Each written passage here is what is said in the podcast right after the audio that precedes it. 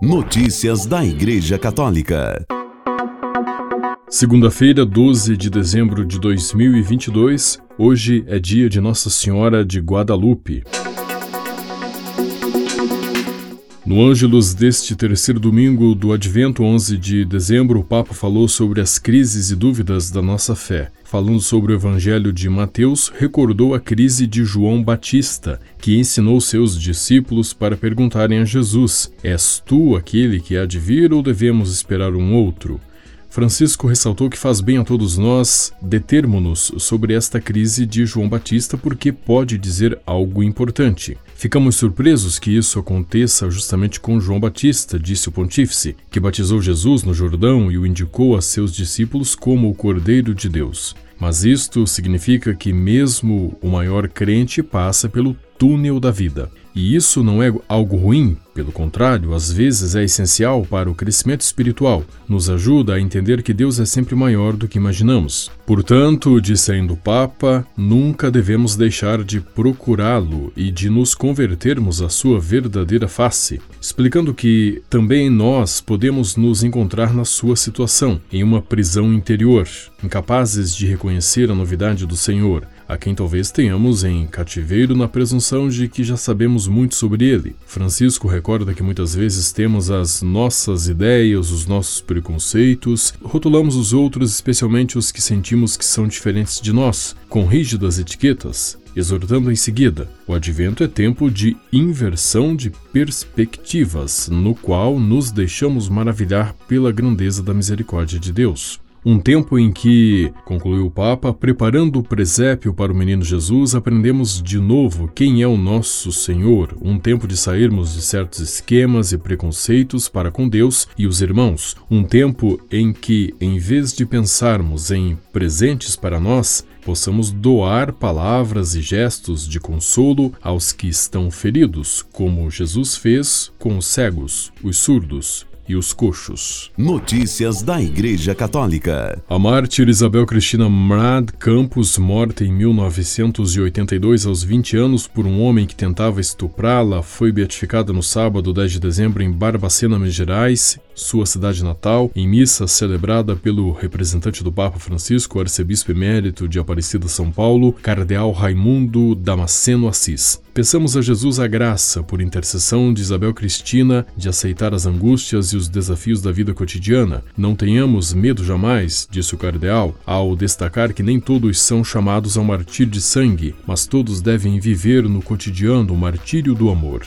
Após o ato penitencial, aconteceu o rito de beatificação. O postulador da causa, Paulo Vilota, leu a biografia da mártir e o cardeal Damasceno leu em latim a carta apostólica que declara Isabel Cristina Beata. A mesma carta foi lida em português pelo coordenador-geral da cerimônia de beatificação, Monsenhor Danival Milagres Coelho, com o anúncio de que a Beata será celebrada no dia 1 de setembro, data de seu martírio. Em seguida foi revelada a imagem oficial da Beata Isabel Cristina e houve a entrada da relíquia dela, levada por seu irmão Paulo Roberto Mrad Campos. Notícias da Igreja Católica. Hoje é celebrada a festa de Nossa Senhora do Guadalupe, hoje, 12 de, de, dezembro, e por esta ocasião compartilhamos um meio habilitado pela Basílica de Santa Maria de Guadalupe, no México, para que você possa enviar seus pedidos de oração dirigidos à Imperatriz da América, de qualquer lugar do mundo. Para escrever seus pedidos à Nossa Senhora de Guadalupe, você deve entrar no site da Basílica de Santa Maria de Guadalupe, que é o seguinte virgemdeguadalupe.org.mx. Virgem, neste caso, escreve-se com N de navio. Em português é com M de Maria, mas neste caso, em espanhol, é com N de navio. Virgem, com N de navio, virgemdeguadalupe.org.mx. Após entrar no site, você deve deslizar o cursor para baixo para a seção Escríbele a la Santíssima Virgem de Guadalupe. Escreva a Santa Virgem de Guadalupe. Não é necessário entrar com um usuário nem colocar um nome. Você vendo esta, esta frase, escríbele a la Santíssima Virgem de Guadalupe, vai ter um quadradinho, um espaço, e lá você escreve e depois clica no botão enviar.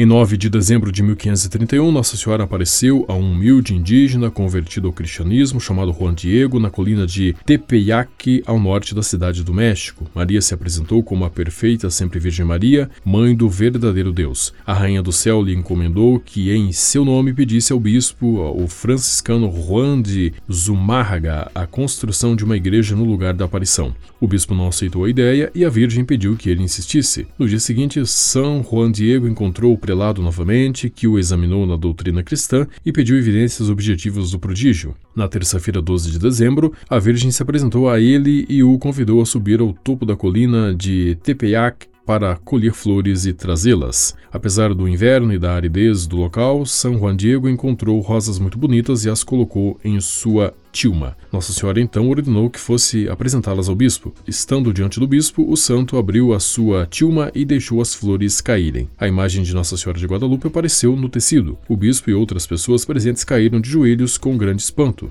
Depois, Dom Zumárraga pediu desculpas. No dia seguinte, foram ao monte Tepeyac, onde as pessoas imediatamente se ofereceram para erguer o templo. Com o manto, a Virgem trouxe reconciliação entre nativos e espanhóis, pois com os símbolos que ali aparecem, as duas culturas podiam entender perfeitamente a mensagem do céu. Da mesma forma, ajudou-lhes a compreender que a fé cristã não é propriedade de ninguém, mas um presente de amor para todos. Notícias da Igreja Católica. A Fundação Jornada Mundial da Juventude Lisboa 2023 lançou a campanha Jornada Mundial da Juventude Precisa de Ti. O objetivo é incentivar a inscrição de voluntários para o encontro internacional que acontecerá de 1 a 6 de agosto do ano que vem em Lisboa, Portugal. Com o lançamento desta campanha, procuramos sensibilizar e mobilizar todos aqueles que em Portugal e no mundo inteiro pretendam inscrever-se como voluntários para a JMJ Lisboa 2023 e ajudar-nos a acolher os jovens ao longo de todo o encontro, disse a diretora de comunicação Comunicação da JMJ, Ana Alves. As inscrições de voluntários para a JMJ Lisboa 2023 podem ser feitas pelo site oficial do evento, lisboa2023.org/pt. Notícias da Igreja Católica. Quando se escreve sobre migração, raramente o final é feliz. Desta vez, porém, há boas notícias e diz respeito aos três migrantes nigerianos que desembarcaram em Las Palmas, nas Ilhas Canárias, em 30 de novembro. A foto da chegada dos três migrantes foi vista em todo o mundo. Mostra-os agachados